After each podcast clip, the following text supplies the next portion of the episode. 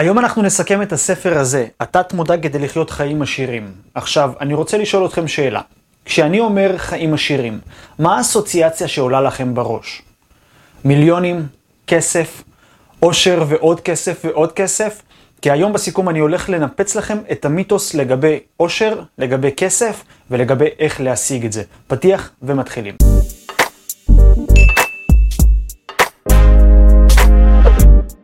מה קורה חברים? כאן רפאל יגודאי, והיום אנחנו נסכם את אחד מהספרים של דוקטור ג'וזף מרפי, התת מודע כדי לחיות חיים עשירים. הוא גם כתב את, את הספר המפורסם כוחו של התת מודע, ויש לו עוד כמה ספרים, אני אשים לכם כאן כדי שתוכלו לראות. אבל שנייה לפני שאנחנו צוללים לעומק הסיכום, חשוב לי להגיד לכם, אם אתם חדשים בערוץ, תנו בפעמון, תעשו לייק ו subscribe.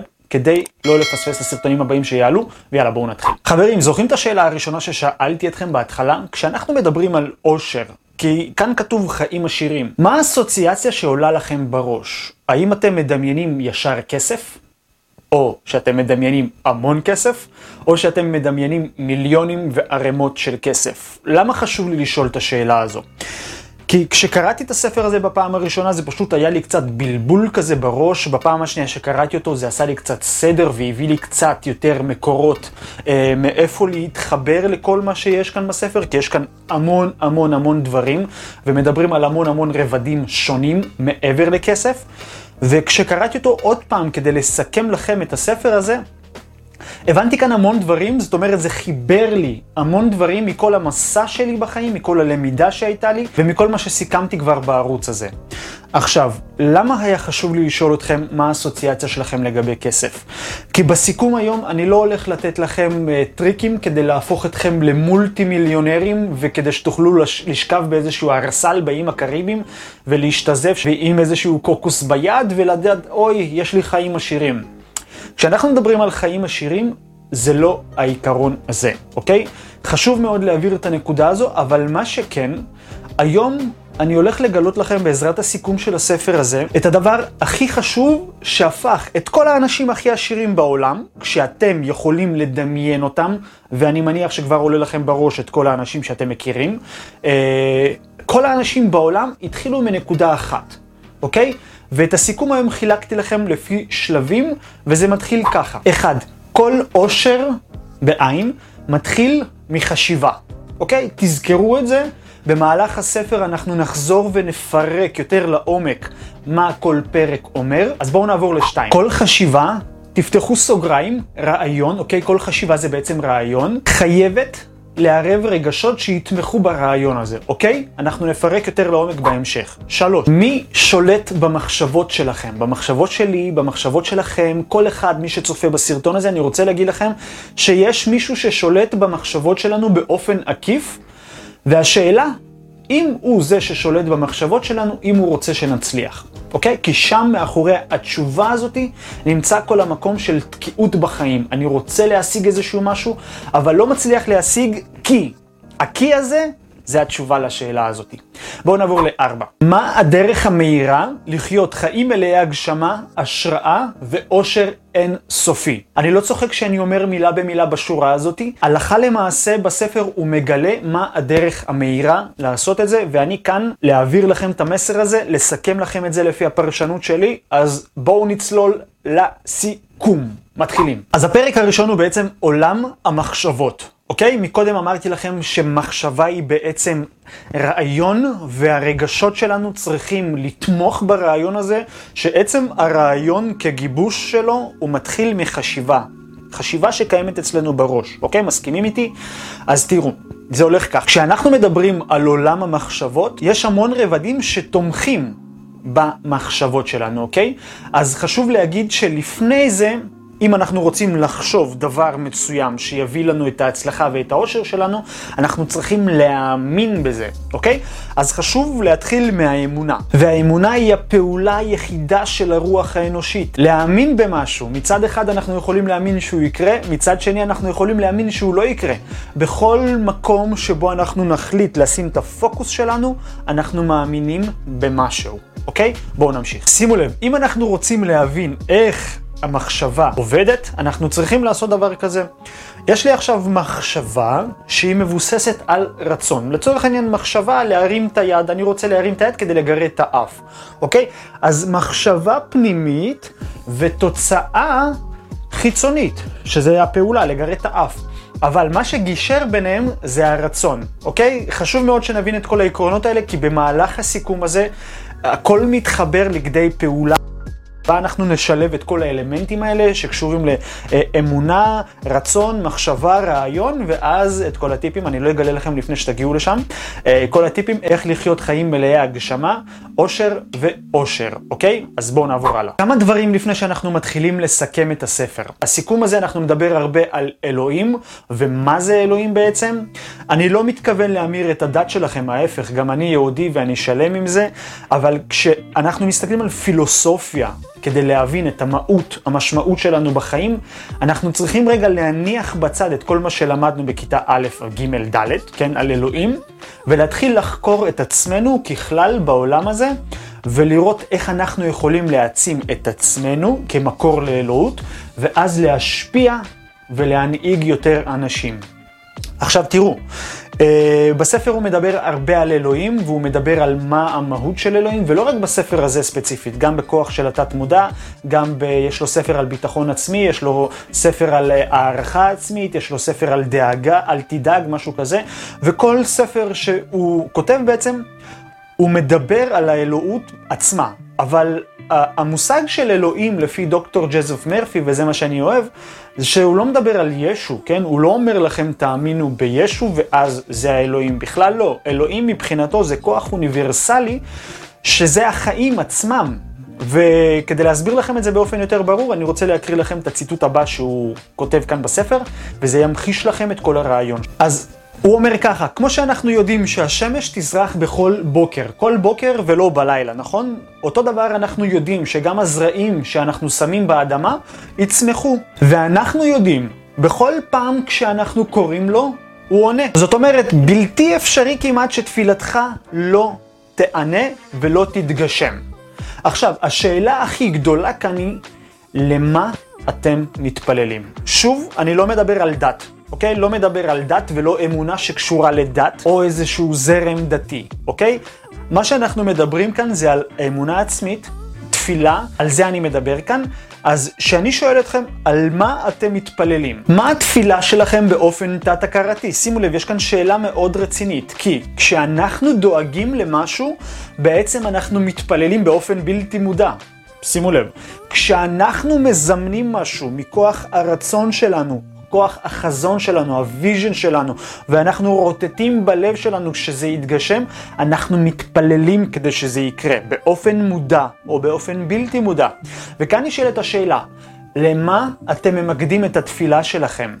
להגשמה או לכישלון? זו השאלה המרכזית שאני רוצה שתלווה אתכם עד סוף הסיכום הזה. טוב, אז אחרי שגיליתי לכם את הרצף, אוקיי, של אמונה במחשבה, זה יוצר איזשהו רצון, ועכשיו אני רוצה להגיד לכם דבר. כל חשיבה שאנחנו מייצרים, בין אם זה שלילית או חיובית, אנחנו בעצם מייצרים את התמונה שלה בהכרה שלנו. זאת אומרת, אם אני עכשיו חושב על המבורגר אז מן הסתם שאני מדמיין המבורגר, יכול להיות מפרסומת אחרונה שראיתי, יכול להיות מהחוויה האחרונה שאכלתי המבורגר. עכשיו שימו לב, מה שאני הולך להגיד לכם בשורות הבאות זה אחד לאחד מהספר מדע העושר, אותו דבר, אוקיי? בספר מדע העושר הוא אומר, בזמן שאתה חושב על דבר מסוים, אתה בעצם מדמיין אותו כבר בשיא פריחתו, אוקיי? זאת אומרת שאתה חושב על עץ האלון, אתה לא חושב על זרע של עץ האלון, אתה מדמיין את עץ האלון כבר שהוא גדול, זאת אומרת עשר שנים בפעולה, אוקיי? אז כאן אותו דבר. ברגע שאנחנו מעלים בדמיון שלנו תמונה, אם נחזור לדוגמה על המבורגר, על ההצלחה העסקית שלנו, התמונה קיימת בראש, זה לא אומר שזה יתגשם עכשיו כמו שיש את כל הספרים האלה שאומרים תדמיין, תעשה ותצליח. זה לא אומר שזה מתגשם עכשיו, אבל זה אומר שזה יתגשם בפוטנציאל שיש בו תנאי אחד. אם תוסיפו לזה חוויות רגשיות על בסיס אמונה, זאת אומרת, אם אני עכשיו כל כך רוצה להצליח, אני מדמיין את ההצלחה הזאתי, ואז אני מוסיף על זה חוויות רגשיות שכן מגיע לי להיות בהצלחה הזאתי, וככל שהאמונה שלי תאמת את החוויה הרגשית הזו, הפוטנציאל שזה יקרה הוא יותר גדול. אבל, וכאן יש אבל מסוים, גם בזמן שאנחנו חושבים על דברים חיוביים כדי שהם יקרו, בלי לשים לב אנחנו לפעמים בורים מציאות שאנחנו לא רוצים להיות בה באופן מודע. לפעמים הדאגות והפחדים לוקחים אותנו לכיוון שאנחנו לא רוצים להיות בו, וזה בא באופן בלתי מודע. עכשיו, חשוב להבין שתת המודע שלנו זה כמו קרקע פוריה. כל מה שנשתול בפנים, יצמח ויגדל. אז אם אנחנו שותלים בפנים זרעים של הצלחה, זה יצמח ויגדל בהתבסס על האמונה והחוויות הרגשיות שנוסיף לזה. אם אנחנו זורעים זרעים של פחד, כעס, שנאה ורוע, זה יגדל, אוקיי? כי אנחנו דוגלים בדבר הזה בלי לשים לב, אנחנו לא מודעים לזה בכלל. אנחנו חרדים בגלל הסביבה שסביבנו. אנחנו... עצובים עצבניים בגלל כל מיני סיפורים שאנחנו מספרים לעצמנו, או סיפורים שמספרים לנו. אז הדגש להבין את השורות האלה הוא כל פעם שאנחנו חושבים, מדמיינים משהו, אוקיי? זה control A, נקרא לזה ככה, המוח שלנו, היצירתיות שבנו, וכשאנחנו מוסיפים חוויה רגשית, שזה control B, אנחנו בעצם, המגשר ביניהם זה האמונה שלנו, ש... מאמתת את זה וגורמת לנו להתפקס ולהתמקד בדבר הזה, אבל לפעמים קורים דברים שזה יכול להוביל אותנו גם לצדדים אחרים, לכיוון אחר. השיטה היא אותה שיטה. אוקיי? היא עובדת באופן סיסטמטי, בין אם נרצה לחיוב, לבין אם נרצה לשלילה. ויש ציטוט אחד, אני מאוד אוהב אה, לפענח ציטוטים פילוסופיים, ויש ציטוט אחד שמתי כתב, אוקיי? והוא כתב ציטוט מאוד מעניין, שבדיוק מסביר את מה שאמרתי עכשיו, וכשקראתי אותו לראשונה, זה פשוט הטריף לי את המוח לפענח על מה הוא מדבר. וזה הולך ככה, כאשר תהפכו את השתיים לאחד, ייכנסו למלכות שמיים. או מצד שני, כאשר תהפכו את הזכר לנקבה, ייכנסו למלכות שמיים. וניסיתי לפענח כל הזמן, למה הוא מתכוון? זכר נקבה, זכר נקבה, זכר נקבה, בן לבת, בת לבן, למה הוא מתכוון? ואז אמרתי לעצמי, רגע, אם המוח שלנו זה הזכר, והלב שלנו זה הנקבה, או שהפוך, כן? כאשר יהיה סינכרון מלא ביניהם, בעצם אנחנו שלמים עם עצמנו ואנחנו שולחים כוחות בריאה לעולם. זאת אומרת, הכוחות בריאה זה עצם זה שאנחנו מפוקסים ביצ... שלנו, וכוח החיים הוא זה שמעניק חיות לכל דבר. אז אם אתם רוצים אושר, זה נמצא שם, אנחנו רק צריכים לדאוג לסנכרן בין כל זה. זה כל העבודה, הכי קשה אפשר להגיד, כן? אבל uh, בהמשך הסיכום אני רוצה לעזור לכם להבין איך להשתמש בזה, כי יש המון נקודות שבהם גם כשאנחנו מכוונים להצליח, יש המון סביבנו אנשים, כן? זה לא סוד, מסביב לכל אחד יש אנשים, בין אם זה הקרבה הקרובה שלו, לבין אם זה הרחוקה יותר, לבין אם זה הקרבה שהיא צד שלישי, שיש להם השפעה מאוד גדולה עלינו, ובהמשך אנחנו ניגע גם בנקודות האלה. אז בואו נמשיך הלאה. אז בספר הוא גם נוגע בכל הדבר הזה שנקרא אמונה, דמיון, חוויה רגשית. אה, באופן מודע או בלתי מודע, הוא קורא לזה גם תפילה, אוקיי? כי תפילה כשאנחנו קוראים, אה, אני לא מדבר על סידור, כן? שוב, אני חוזר לנקודה הזאת, תפילה שאנחנו קוראים, שהלב שלנו ממש רוטט ורוצה שהוא יתגשם, ומצד שני, כשאנחנו מפחדים, הלב שלנו עדיין רוטט מחוויה אחרת, אבל עדיין רוטט, המחשבות מסונכרנות איתו ביחד, זה קורה. אבל אם אנחנו רוצים לגרום לדברים טובים לקרות, כל מה שאנחנו צריכים לעשות זה לשחרר את הדברים הרעים. אז הוא אומר, אז איך משחררים תפילה בעצם? הוא שואל גם בספר. והוא מוסיף ואומר אחרי זה, משחררים. מחליפים תפילה בזה שמשחררים את התפילה הישנה. ועצם הפעולה של שחרור התפילה הישנה זה סליחה עצמית. סליחה עצמית שכל מה שהצלחתי להשיג עד היום, זה לא כי אני הובלתי את עצמי אני, הפעולות שלי, אבל מישהו שם בי את כל התכונות האלה. מישהו שם בי את כל התכונות שקיימות בתת המודע שלי וכל האמונות. אה, בוב פרוקטור, המנטור הגדול אה, מבחינת תת המודע בארצות הברית, אפילו מצייר, יש לו איזשהו תרשים שאומר ככה, תת המודע זה כמו קערה, אוקיי? עד גיל מסוים כולם, כל מי שמסביבנו, מי שמנהיג אותנו, בוא נגיד ככה, שזה ההורים ומוסדות החינוך, מטמיעים בנו אינפורמציה בתוך תת המודע, ובגיל מסוים זה נסגר. תחשבו על זה כמו קערה, חצי קערה כזאת, תת המודע שלנו, ועד גיל 9 או 12, תלוי מה המחקרים אומרים, יש כאלה לכאן ולכאן, תת המודע נסגר, ואלה הבלופרינט, כמו שטוני רובינס קורא לזה, הבלופרינט שזה השבלונה שבה אנחנו נפעל, וכל התוצאות שנשיג בחיים זה יהיו על, על פי הבלופרינט הזה, שזה מערך האמונות שלנו, אוקיי? אז התוצאות שהשגתי עכשיו זה לא כי אני באופן אישי יצרתי אותם. כן, אני פיזית חשבתי את זה, אבל מישהו שתל בי חשיבה. אז למה אני אומר לכם את זה? כי התפילה הזו שאנחנו קוראים, וכל הכישלונות, וכל הסיטואציות שאנחנו נמצאים כרגע בחיים, היא לא בגללנו, אז בגלל זה אנחנו צריכים לסלוח לעצמנו על זה שלא לקחנו שליטה על החיים שלנו עוד לפני זה. אוקיי? בואו נסלח על זה, לא, לא נלקה את עצמנו, כי כל פעם שאנחנו מלקים את עצמנו, אנחנו נמצאים בחשיבה יוצרת שהיא שלילית, אוקיי? חשוב מאוד לשים לב לדבר הזה. הוא אומר ככה, חשוב להבין דבר אחד, כל דבר בחיים שלנו הוא זמני. אם נכשלת, קח בחשבון שזה כישלון זמני. והוא נותן דוגמה כזו, נניח ואתה חולה, הרי אתה לא חולה לנצח, אתה לא מצונן לנצח.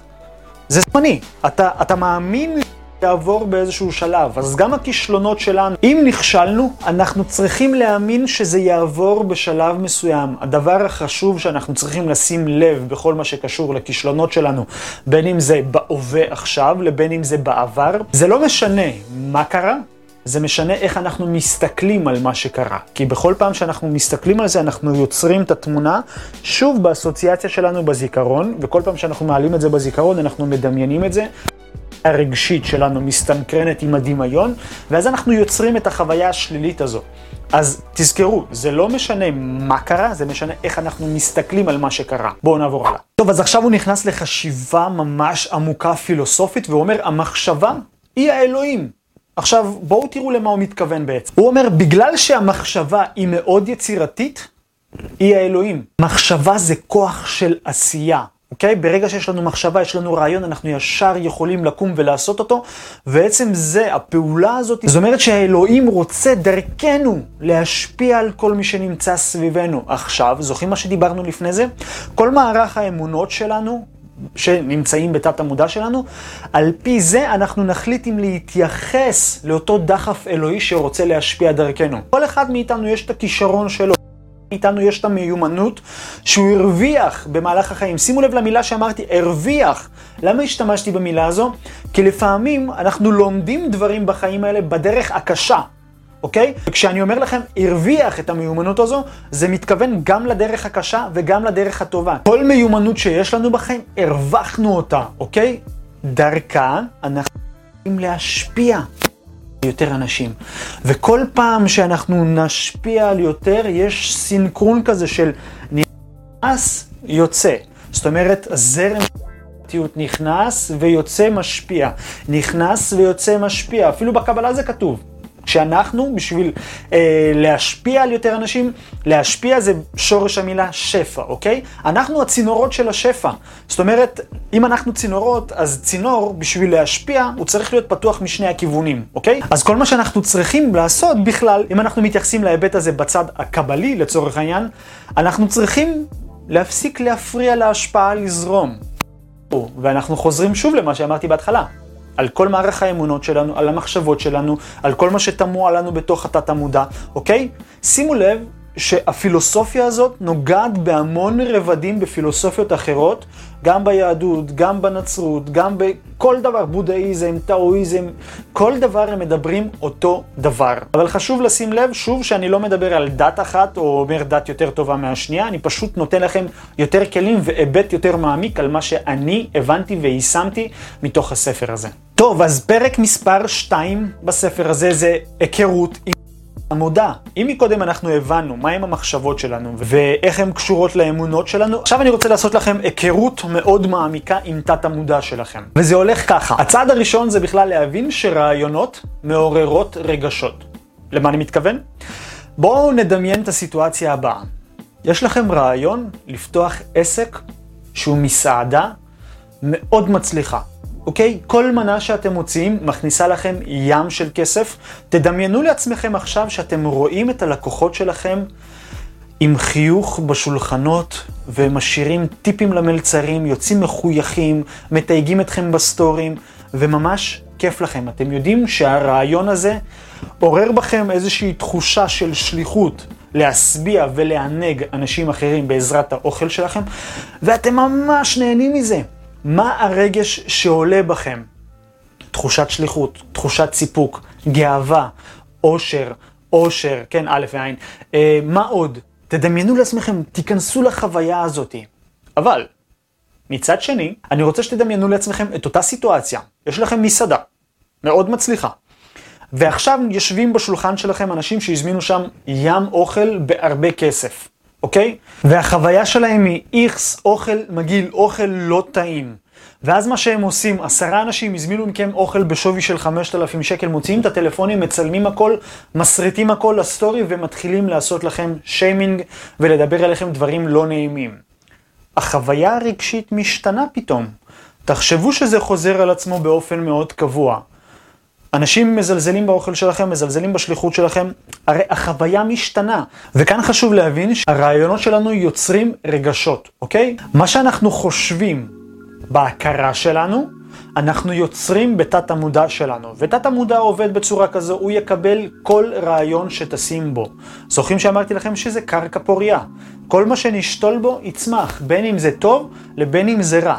אנחנו מחליטים מה לשתול ואיך לטפח את זה. תזכרו, אם ניקח זרע של עץ פרי, תפוז, נשתול בקרקע הזו, יצמח לו עץ תפוזים, אוקיי? אם ניקח זרע, אותו דבר, באותם זמנים, נשתול פה של רעל מסוים, רעלן מסוים, יצמח אותו דבר. הם מקבלים את אותם תנאים, שניהם יצמחו. למה חשוב להבין את זה? כי יש עיקרון אחד, הוא אומר בספר הזה, העיקרון הזה זה עיקרון החיים. כל מה שנשתול, יצמח. כל רעיון שנשתול בקרקע שלנו, בתת המודע, יצמח. בגלל זה לפעמים אנחנו יכולים גם לראות אה, אנשים אומללים שחיים, ומצד שני אנחנו יכולים לראות אנשים שמגשימים את עצמם וחיים. הרי שניהם משתמשים באותם עקרונות.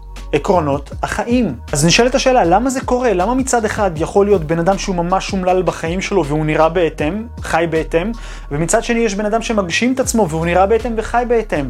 שניהם משתמשים בעיקרון אחד, שזה נקרא עיקרון החיים, אוקיי? אבל האמונה שקיימת להם פה, בתת המודע שלהם, היא זו שיוצרת עבורם את המציאות. היא זו שנותנת להם את המשמעות לחיות את החיים באותו אופן שהם חיים. עכשיו, הדבר הכי גדול להבין זה שהמשמעות ואיך אנחנו מסתכלים על זה, זה הדבר הכי חשוב. בואו נעבור הלאה. שימו לב, עיקרון החיים לא מעניש אותך, אוקיי? עיקרון החיים דוגל בצמיחה, בהתפתחות, בהסתעפות, בנתינה, באהבה. הוא לא שופט אותך. עיקרון החיים לא יכול לבקר אותך. עיקרון החיים לא יכול להעניש אותך. אבל אתה יכול. אתה, אתה. אני יכול, את יכולה. רק אנחנו יכולים לשפוט, לבקר ולהעניש את עצמנו. למה חשוב להבין את הנקודה הזאת? כי מחשבות הם דברים. מה שאני חושב על עצמי, אני יוצר אותו, אוקיי? לא בהכרח שזה יקרה עכשיו, אבל זה רעיון בפוטנציאל להגשמה. מה שאני חושב על עצמי, אני יוצר אותו כפוטנציאל להגשמה. אם אני חושב על עצמי שאני מוצלח, זה פוטנציאל להגשמה. ככל שמערכת הרגשות שלי תתמוך ברעיון הזה, זוכרים את הסינכרון שאמרתי לכם? כך ימהר לו התהליך הזה ויגשים את זה. אבל, אם אני חושב על עצמי שאני כישלון, זה רעיון שעומד להתגשם בפוטנציאל. אם מערכת הרגשות שלי תומכת בזה בעזרת פחדים, כעסים, חששות, דאגות, הפסדים של עבר, סיפורים שאני שומע מהסביבה, זה יכול להעצים את החוויה הזו ולקרות שזה יתגשם. כי בגדול אתה מושך את מה שאתה מדמה לו. את מה שאתה מדמה את עצמך, אתה מושך את זה, אתה יוצר את זה. ובסוף אתה פשוט הופך להיות זה, אוקיי? אם אתה מקיים בדמיון שלך חוויה מסוימת, נותן לזה אינטרפטציה רגשית, בסופו של דבר אתה הופך להיות אחד עם הדבר הזה. חשוב להבין את הנקודה הזו, אני יודע שלפעמים זה נשמע קצת גדול ומעמיס, אבל אלה נקודות שבאמת אפילו מקריאה אחת אי אפשר להבין אותן, מקריאה שנייה, מקריאה שלישית זה כבר הופך להיות יותר ברור, וכך גם אני ממליץ לכם עם הסיכום הזה ספציפית, לצפות בזה כמה פעמים, להאזין לזה כמה פעמים. כדי שיהיה לכם תמונה יותר רחבה איך להשתמש בכלים שאני הולך לתת לכם כבר מפרק הבא. שימו לב, יש כאן איזושהי בדיחה אפשר להגיד, שהוא השתמש בה בסיפור, והוא אומר, מתי שאתה אומר שמשהו הוא בלתי אפשרי, מכירים את זה שאנשים רוצים להגשים את עצמם, לעשות איזושהי פעולה, והם, אה, זה בלתי אפשרי. גם אם הם לא עושים את התנועה הפיזית הזו ואומרים, אה, זה בלתי אפשרי, בראש שלהם יש חשיבה שזה בלתי אפשרי, בין אם זה במודע או בלתי מודע, אוקיי? כי יש אנשים, כל כך הרבה אנשים אני מכיר שרוצים להגשים את עצמם, אבל עדיין נשארים במקום הזה ולא עושים את הצעד. למה? למרות שהם מודעים לזה שצריך לעשות. יש איזשהו חשש בתת המודע שלהם שלא נותן להם להתקדם. עכשיו, הבדיחה הזאת הולכת ככה. אם אתם אומרים שמשהו בלתי אפשרי, אני רוצה שתזכרו דבר אחד. מדע האווירודינמיקה אומר דבר כזה. דבורה על בסיס נתונים מדעיים לא יכולה לעוף. זאת אומרת, המרכז כובד האחורי שלה יותר כבד ממרכז הכובד הקדמי שלה. זאת אומרת, אם אנחנו מדמיינים עכשיו דבורה, הרי פלג הגוף העליון שלה יותר קל, יש בה רק ראש, אבל מאחורה יש את כל הליבה של הדבורה עם העוקץ והכנפיים לקראת uh, הראש. עכשיו, הנתונים והמדע של האווירודינמיקה זה המדעים מאחורי איך כלי טיס צריכים לעוף, אוקיי? מי שלא יודע. מסבירים, באופן מדעי דבורה לא יכולה לעוף חד משמעית, נקודה. אבל, אני ראיתי דבורים בחיים שלי והם עפות. גם אתם, אני מניח, ראיתם דבורים והם עפות, לא? נשאלת השאלה, איך הן מצליחות לעוף? התשובה היא, וזאת הבדיחה, כן? כי הן לא יודעות לקרוא את מה שכתוב בספר של מדעי האווירודינמיקה. זו התשובה. עכשיו, למה זה כל כך מצחיק? כי אם הם היו קוראות, מצליחות, כן? מצליחות לקרוא את מה שכתוב שם, והיו מאמינות לזה, מן הסתם שהן לא היו עפות, כי הן מאמינות לזה שהן לא יכולות לעוף, אבל הן לא קראו, הן לא מאמינות בזה, הן פשוט עושות את זה. הן פשוט עושות את זה כי הן רוצות, יש בהן רצון. מכירים את המשפט הזה שאומר מהתורה, פותח את ידיך ומשביע לכל חי רצון. עכשיו, לקח לי הרבה זמן לפענח את זה ולהבין את המשמעות מאחורי זה. כל פעם שבן אדם רוצה משהו, צריך לפתוח את הידיים ולהגיד, אני צריך את זה כדי להשפיע על יותר אנשים, לא רק לטובתי האישית, לטובת הכלל. יש בי מתנה, שאתה האלוהים, שאתה הבריאה, הענקתם לי, השיעורים שלמדתי בחיים. אני פותח את הידיים שלי, תן לי את היכולות, כל מה שצריך כדי לעזור ולהשפיע על יותר אנשים. פותח את ידיך, הוא משביע, ברגע שאתה פותח את הידיים, הוא משביע לכל חי, לא מדברים על בעלי חיים, לכל חי, לכל נפש חיה, שיש בו רצון להשפיע. זוכרים שדיברנו על ההתחלה עם הפעולה והרצון? אותו דבר, פותח את ידיך ומשביע לכל חי רצון. עכשיו, למה חשוב להבין את הבדיחה של הדבורה? כי רוב הפעמים שאנחנו רוצים לעשות משהו ולא מוצאים את עצמנו בעשייה הזאת, היא לא כי אנחנו לא רוצים, הרי לוגית, אנחנו רוצים להצליח, נכון? מן הסתם, מי לא היה רוצה אה, עושר ואושר, אה, כמה עסקים, lifestyle business, מי לא היה רוצה את זה? אבל משהו עדיין מונע מאיתנו להגשים את כל הפוטנציאל שבנו. והמשהו הזה זה הסביבה שהייתה לנו. המשהו הזה זה מי שחתם על הבלופרינט שלנו, על כל התבנית שיש לנו בתת המודע. עכשיו, בגלל שאנחנו מאמינים בכל הסיפורים ששמענו במהלך החיים, עלינו, אוקיי? סיפורים שלא אנחנו מספרים לנו, אלא מישהו אחר סיפר לנו ואנחנו מאמינים על זה, אה, אנחנו חיים לפי הסיפורים האלה. עכשיו, למה אני מספר לכם את כל זה? כי עכשיו אנחנו עוברים לפרק 3, שבו אנחנו מתחילים להבין מה זה היפנוזה, מה זה היפנוזה עצמית, או בשפה מקצועית, השעה. אז מה אם הייתי אומר לכם שיש לאנשים חיצוניים לנו שליטה על התוצאות שאנחנו משיגים בחיים? הייתם מאמינים לי? עכשיו, חשוב להבין ולהגיד שאין להם שליטה ישירה, אוקיי? בתוצאות שאנחנו משיגים, או על החיים שלנו. זאת אומרת, בדיקטטורה, או במדינות כמו צפון קוריאה, אנחנו רואים שאם המנהיג אמר א', אז זה א', כאילו אין אופציה אחרת. אתה עשית ב', אתה הולך למוצא להורג, כיתת יורים וכל דבר כזה. אני לא מדבר על זה, אני מדבר על שטיפת מוח, אוקיי? עכשיו, כל רעיון שמציגים לכם, זה בעצם דבר שבא לשטוף לכם את החוויה הרגשית שקיימת לכם על בסיס אמונה שאתם מאמינים בו כבר בעבר. זאת אומרת, אם אתם מאמינים שלחם לבן זה בריא, ואני בא ואני מספר לכם שלחם לבן זה לא בריא, אני בא לשטוף לכם את המוח ולגרום לכם להאמין בתפיסה שלי. אמנם הכותרת היא הייתה היפנוזה עצמית והיפנוזה חיצונית, שזה השעה, אבל חשוב להבין שהדרך הכי מהירה ועוצמתית אה, לגרום לאנשים לעשות מה שאנחנו רוצים, או לגרום לאנשים לערב חוויות רגשיות לפי איך שאנחנו רוצים, זה סיפורים. לצורך העניין אני עומד על הפודיום עכשיו ואני מרצה. אה, אני אוהב לקרוא ספרים של אובמה ודונלד טראמפ ובנימין נתניהו על איך הם נואמים, אוקיי? זה אנשים מאוד כריזמטיים בעיניי ויש להם את היכולות להשפיע, אה, בין אם זה לחיוב ובין אם זה לשלילה, אבל יש להם את היכולות להשפיע ומאחורי זה עומדת שיטה מאוד חזקה של השפעה תת-הכרתית על התודעה של האנשים המאזינים, קוראים לזה בעצם אינדוס תודעתי. למה חשוב לי להיכנס ולהגיד לכם את זה? כי ברוב המקרים, היפנוזה זה לא שאני עכשיו, מישהו משתק לי את הגוף ולא נותן לי לזוז, אלא מישהו שותה לי זרעים חשיבתיים בתוך המוח שלי, שאותם זרעים עתידיים באיזשהו אופן, להתפתח וליצור חוויות רגשיות ולהשתלט לי על החיים. אוקיי? יצא לכם באיזשהו שלב, אני מניח, אם אתם מאמני כושר, יועצים, מנטורים וכל דבר כזה או אחר, אה, שרציתם להתחיל לעשות כושר, אוקיי? באיזשהו שלב רציתם להתחיל כושר. הטריגר הזה, שגרם לכם להיכנס לעולם הזה, תתחילו לפענח מאיפה זה התחיל. יכול להיות ראיתם סרטון מוטיבציה ושם הוא אמר כושר, כושר, מועדון החמש בבוקר, כושר, כושר. אה, אתם רואים חבר שעשה כושר, כושר, כושר וקיבל תוצאות, חברה שהשיגה גוף חטוב, בריאות, אה, 24 fit, כל מיני דברים כאלה. זה התחיל מאיזשהו רעיון חיצוני. עוררתם חוויה רגשית ורצון להשיג איזושהי תוצאה, ואימצתם את זה לחיים שלכם. משם הדרך שלכם להתמכר לכושר, לעשות כושר ולהיות חלק מהפרוצס הזה. זה תמיד עובד בצורה כזו, יש איזשהו רעיון חיצוני שמתיישב עליכם, כשאתם מוסיפים חוויה רגשית, הוא משתלט עליכם וגורם לכם להשיג תוצאות. עכשיו, הדגש הוא כאן שזה יכול להיות תוצאות שאתם רוצים, ויכול להיות תוצאות שאתם לא רוצים.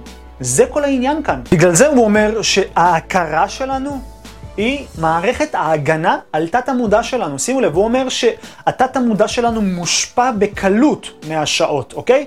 ולצורך ההדגמה אני רוצה שתדמיינו לרגע אה, פיל ורוד שמכדרר כדור ירוק. אוקיי? אה, לא יודע באמת אם יצא לכם לדמיין פיל ורוד עם מכדרי כדור ירוק, אבל חשוב שתבינו, גם שלומדים NLP, מדברים על זה שכשאומרים לבן אדם תדמיין, ומוסיפים לשם משהו מסוים, אז אין אופציה שהוא לא מדמיין את זה. זאת אומרת, אני משתלט לו על קו החשיבה. וזה אחד הדברים הגדולים, גם בפרסום ושיווק, אה, להיכנס לבן אדם לרצף החשיבה שלו, ולהתחיל להנחות אותו, לחשוב כמו שאני רוצה, שהתוצאות שהוא ישיג. למשל, עוד פעם, אם אנחנו חוזרים לדוגמה של הלחם, הרי אם בן אדם גדל על לחם ביתי כל החיים, ופתאום במהלך החיים בא איזשהו גורו ואומר לו, תשמע, לחם לבן זה לא טוב, לחם שחור זה מצוין, אז עוד פעם, הוא השתלט לו על קו החשיבה וגרם לו לרצות להיות עם לחם שחור, כי הוא מאמין בתוצאה שזה יצא, ייתן לו. אה, מצד אחד זה דבר טוב, מצד שני... יכולים לקחת את זה לכיוון אחר, אוקיי? אז בואו נמשיך הלאה ותראו איך זה עובד הלכה למעשה לפי מה שהוא כותב בספר. אז הוא שואל גם, זה השעה בעצם? השעה זה כניסה לקו חשיבתי של מוח של מישהו אחר, אוקיי? וכמו שאמרתי לכם גם מקודם, הדרך הכי קלה להיכנס למוח של מישהו אחר זה דרך סיפור. סיפור סיפורים, ודרך הסיפור הזה שאני מספר, לגרום לאותם להתחבר אליי באופן רגשי, אוקיי? מאוד חשוב להבין מי אנחנו נותנים את האפשרות להיכנס אלינו לתוך המוח, מי אנחנו נותנים לו את האפשרות לעורר בנו רגשות.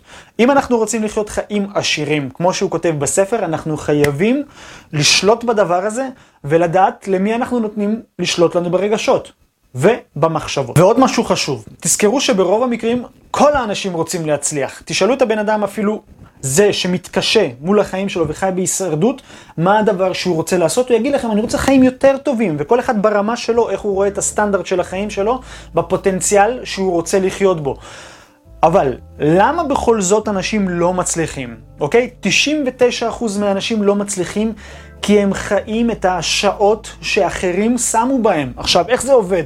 אם אתם מאזינים לרדיו, אם אתם מאזינים לחדשות, אם אתם מאזינים ויושבים בישיבות שכונתיות כאלה ומדברים ומרכלים ומדברים אחד על השני וכל אחד מספר סיפורים אחרים, אתם בעצם נותנים לאותם האנשים לשטוף לכם את התודעה, וכל סיפור כזה בפוטנציאל שיש בו חוויה רגשית, זה יכול להוציא אתכם מהקו החשיבתי היוצר שלכם. אז אם אתם מאזינים לתקשורת, מאזינים לרדיו, מאזינים לחדשות, או לכל דבר אחר שבו הם מנסים להידחף ולשלוט לכם בתודעה, אתם עלולים, במידה והם עוררו את החוויות הרגשיות שלכם, אה, לצאת מהפוקוס שלכם לכיוון המטרה שלכם, אלא להגשים את כל הפחדים שהם שותלים לכם במוח. אז כמו שאמרתי לכם, זה יכול להיות ברדיו, יכול להיות בתקשורת, יכול להיות בשירים אפילו, חברים, שירים. הרי כל דבר, כל מלל שאנחנו מדברים, זה הרי סיפור, אוקיי? מי שיודע לספר סיפור, יש לו פוטנציאל יותר גדול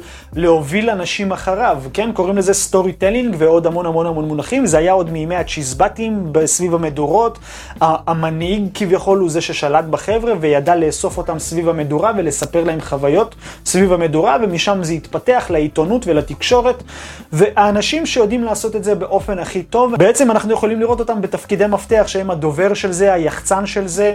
והעיתונאי לזה והכתב לזה, הם בעצם לוקחים רעיון אחד והופכים אותו לסיפור. עכשיו הדבר הכי מוזר ומעניין פה, גם מה שאתם מאזינים עכשיו לסרטון הזה, הרי אני מספר לכם את החוויה שלי עם הספר הזה. אז במה זה שונה כל הסיפור שאני מספר לכם, שאני נותן לכם זרעים לתוך תת המודע שלכם, לבין זה שתאזינו לתקשורת, לרדיו, שירים שיגרמו לכם לחוויות רגשיות שליליים. מה שונה, נכון? אני מניח שהבנתם כבר את הפואנטה הזו, שגם מה שאני מספר לכם זה סיפור, והמטרה שלי היא לעורר בכם חוויות רגשיות, וגם אם תאזינו לרדיו ולחדשות ולשירים עצובים, המטרה היא לעורר בכם חוויות רגשיות. מה השוני פה? השוני הוא שאני רוצה להעצים אתכם בכך שתעצימו את החיים של אנשים אחרים.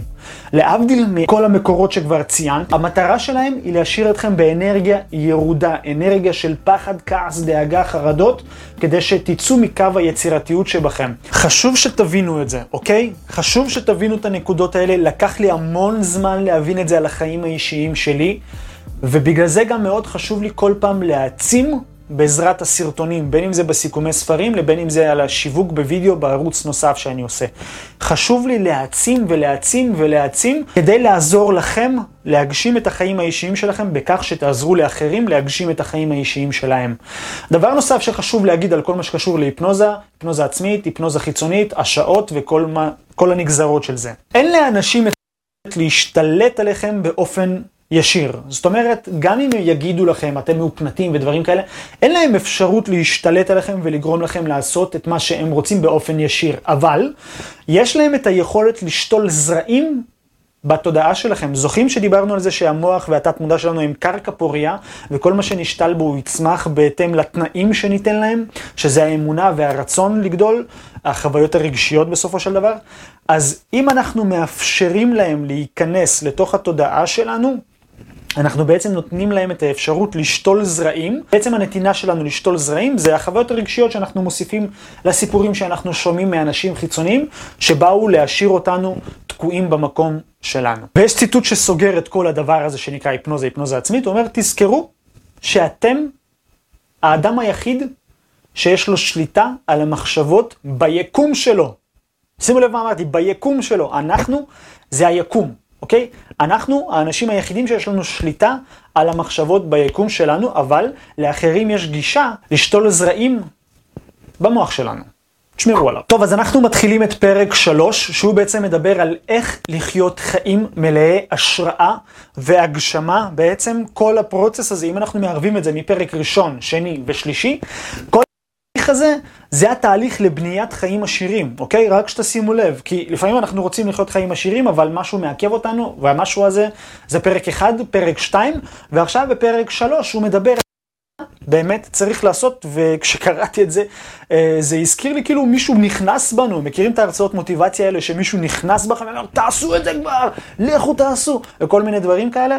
אז הרגיש לי בדיוק באינטונציה כזאת שהוא דיבר אלינו, אה, ואני רוצה להעביר לכם את זה בדיוק באותו כיוון. יאללה, אז בואו נתחיל. דבר אחד הוא אומר, מי שמחפש בקביעות משענת שתהיה לו לקביים, לעולם לא יצליח לחיות חיים עשירים. זאת אומרת, אנשים שנתמכים באנשים אחרים, לעולם לא יצליחו לחיות חיים עשירים. וכשאנחנו חושבים על זה, זה יכול להיות שאנחנו נתמכים על ידי ההורים, ומצד שני יכול להיות נתמכים בעבודה של שכירים.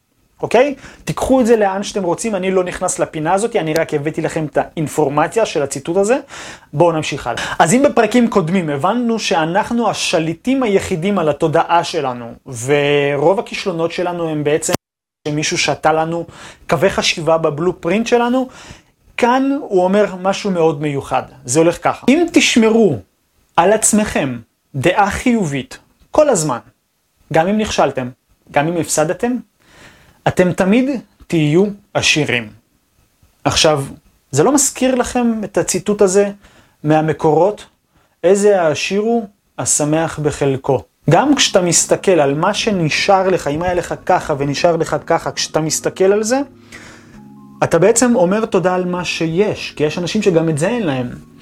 וברגע שאתה אומר תודה על מה שיש לך, אתה מרגיש בשלמות מסוימת כי יש לך משהו שלאחרים אין אפילו. אוקיי? אז מאוד חשוב להסתכל על זה בפרספקטיבה אחרת ממה שאנחנו רגילים. זאת אומרת, אנשים הפסידו כסף, אה, אין לי, והפסדתי את כל הדבר הזה. רגע. אבל יש לך עוד דברים חוץ מהדבר הזה. זה שיעור, אז גם על מה שאין לך כביכול, תגיד תודה על השיעור הזה וקח אותו אליך. תודה על זה. אל תלקה את עצמך, אל תהיה עצוב בגלל זה. הדבר הזה בא ללמד אותך משהו. קח את זה כשיעור, קח את זה כמיומנות נרכשת, קח את זה כמתנה. משם תתפתח. אתם מצליחים להבין איזשהו שינוי חשיבתי? כי כאן הוא אומר בעצם, זה המבחן שלך לבגרות. גם אחרי שהפסדת הכל. הדבר היחיד שנשאר לך, תנחשו מה זה? זה עצמך. אתה בעצמך. גם אחרי שהפסדת, הדבר היחיד שתמיד יהיה איתך, היחיד, לא משנה מה קרה בעולם החיצוני לך, הדבר היחיד שיהיה איתך וילווה אותך כל החיים, זה אתה. איך אתה מתייחס לעצמך? מה הממלכה שלך כאן? מה הממלכה שלך כאן? איך אתה מתייחס לעצמך? מה אתה מרגיש כלפי עצמך? כי גם כשהכל מסביב ייעלם, הדבר היחיד שילווה אותך זה זה וזה והחיבור ביניהם. דרך אגב, בקבלה קוראים לזה קו האמצע, אוקיי? עכשיו, אה, למה חשוב לי להגיד את זה? כי אנחנו השליטים היחידים. רוצים אושר? תמחלו לעצמכם על כל מה שהייתם בעבר. אל תלקו את עצמכם, אל תיכנסו לחוויות אנרגטיות של פעם. זה בסדר, ההורים שלכם אולי לא ידעו איך לתת לכם את החינוך הנכון. אתם, קחו אחריות עכשיו, זה המבחן בגרות שלכם. קחו אחריות עכשיו על החיים שלכם ותבנו בלופרינט חדש. לפי האמונות שלכם, לפי התפילות שלכם, כי כל מחשבה וכל רעיון זה תפילה בפוטנציאל להגשמה. כל פעם שיהיה מעורבים שם רגשות ומחשבות שמעוררות רגשות, שזה הרצון בעצם, זה יקרה וזה יתגשם. קחו אחריות ואל תישענו על אנשים אחרים, קחו אחריות ותהיו היוצרים של החיים שלכם, תהיו הצינור של השפע, תנו לזה לזרום. הוא אומר, כי לא יכול להיות דבר כזה כישלון. העיקרון היחיד שקיים זה עיקרון החיים, עיקרון העצמה, עיקרון הצמיחה, עיקרון ההסתעפות, האהבה. הכל צומח. תראה עץ שצומח כלפי מעלה. זה העיקרון. צמיחה, הסתעפות, נתינה, אהבה. אם הוא לא יקבל את התנאים המתאימים, שזה הדישון, אדמה, אה, מים, אה, צל, שמש, הוא ינבול. זה העיקרון, אתם חייבים להבין את הנקודה הזאת. וכמו שהוא אומר, אין עיקרון כזה של כישלון. כל עוד לא איבדת את אומץ הלב שלך. כל עוד לא איבדת את האמונה העצמית שלך, את הביטחון העצמי שלך. שימו לב, אני מאוד אוהב את הפרק הזה, הוא אומר כאן משהו אחד. תן לכולם לעזור אותך אם אין לך ברירה. אך לעולם אל תיתן לעצמך להתפרק. אל תיתן לביטחון העצמי שלך לעזוב. אין כישלון אם אתה מבין את הכוח. הכוח זה צמיחה, הכוח זה חיים, אז אין כישלון, כי כל דבר זה שיעור שנועד לגרום לנו לצמוח.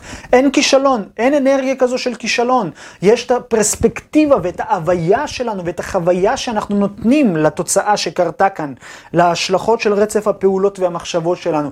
אין אנרגיה של כישלון, זה רק זווית ראייה שאנחנו רואים את עצמנו בתוך הסיפור הזה. אין אנרגיה של כישלון.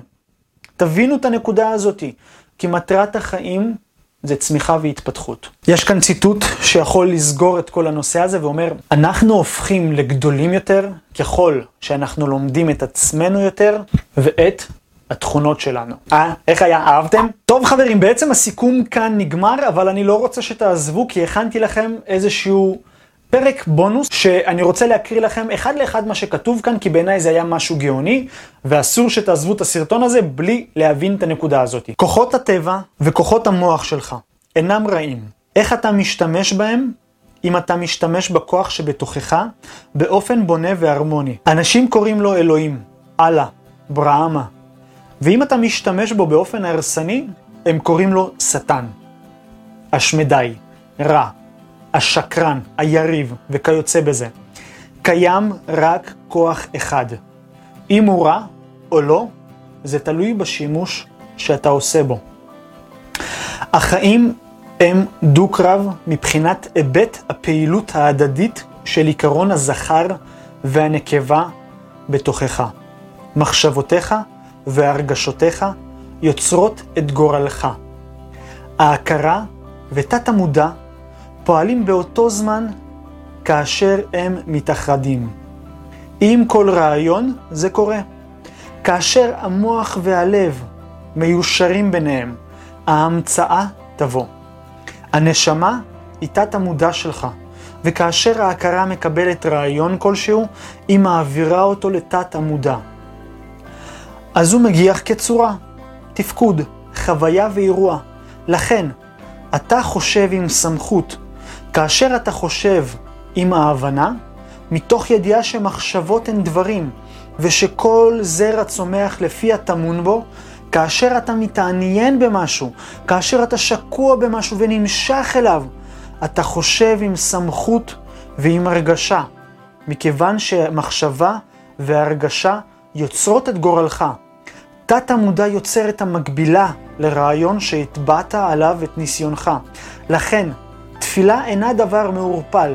אלוהים נמצא בכל דבר. אלוהים הוא בפנים ובחוץ. כמובן, רבים אינם מרגישים בנוח עם תורה זו, מכיוון שהם רוצים להתפלל לזקן שבשמיים, המוקף שרפים, כרובים, מלכים עם נבל וכיוצא בזה. רוקדים סביב כיסא הכבוד, כל זה כמובן הוא ילדותי ולא בוגר. אין כס זהב למעלה בשמיים, אלוהים הוא בכל אחד מאיתנו. אלוהים הוא רוח, אלוהים אינו במרחב, אין לו צורה. אתה עובד את אלוהים ברוח ובאמת. אינך עובד גבר או אישה, האל שלך מזויף. אינך עובד אדם ביקום הזה, אינך עובד את משה, בודה או מישהו אחר. לעשות את זה זו שגיאה, אתה עובד את אלוהים, ואת אלוהים לבדו. את אדוני אלוהיך תירא ואותו תעבוד. שמע ישראל אדוני אלוהינו, אדוני אחד. אין לך אף אחד.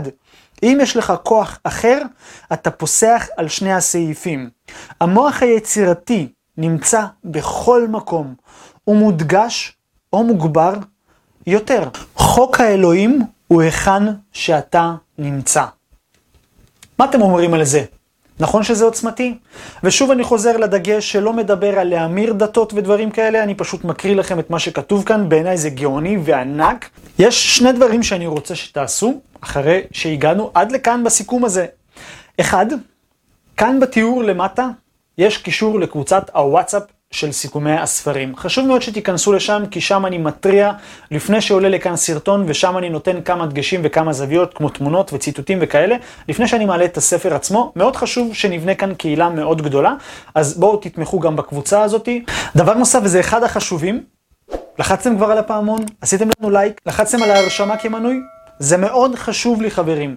כל תמיכה שלכם בערוץ הזה גורמת לו לגדול ולצמוח, ומתי שזה קורה, יוטיוב רואים את זה כפוטנציאל להפיץ אותו ולהראות אותו ליותר אנשים, ואתם יודעים שהמטרה שלי היא להשפיע ולעזור ליותר אנשים ליהנות מהתכנים האלה בכיף, בשמחה ובאהבה, כדי שהם יצליחו להגשים את עצמם, ובכך לעזור לאחרים להגשים את עצמם. אז תעשו לייק פעמון subscribe, ואנחנו נתראה בפרק הבא. להתראות חברים.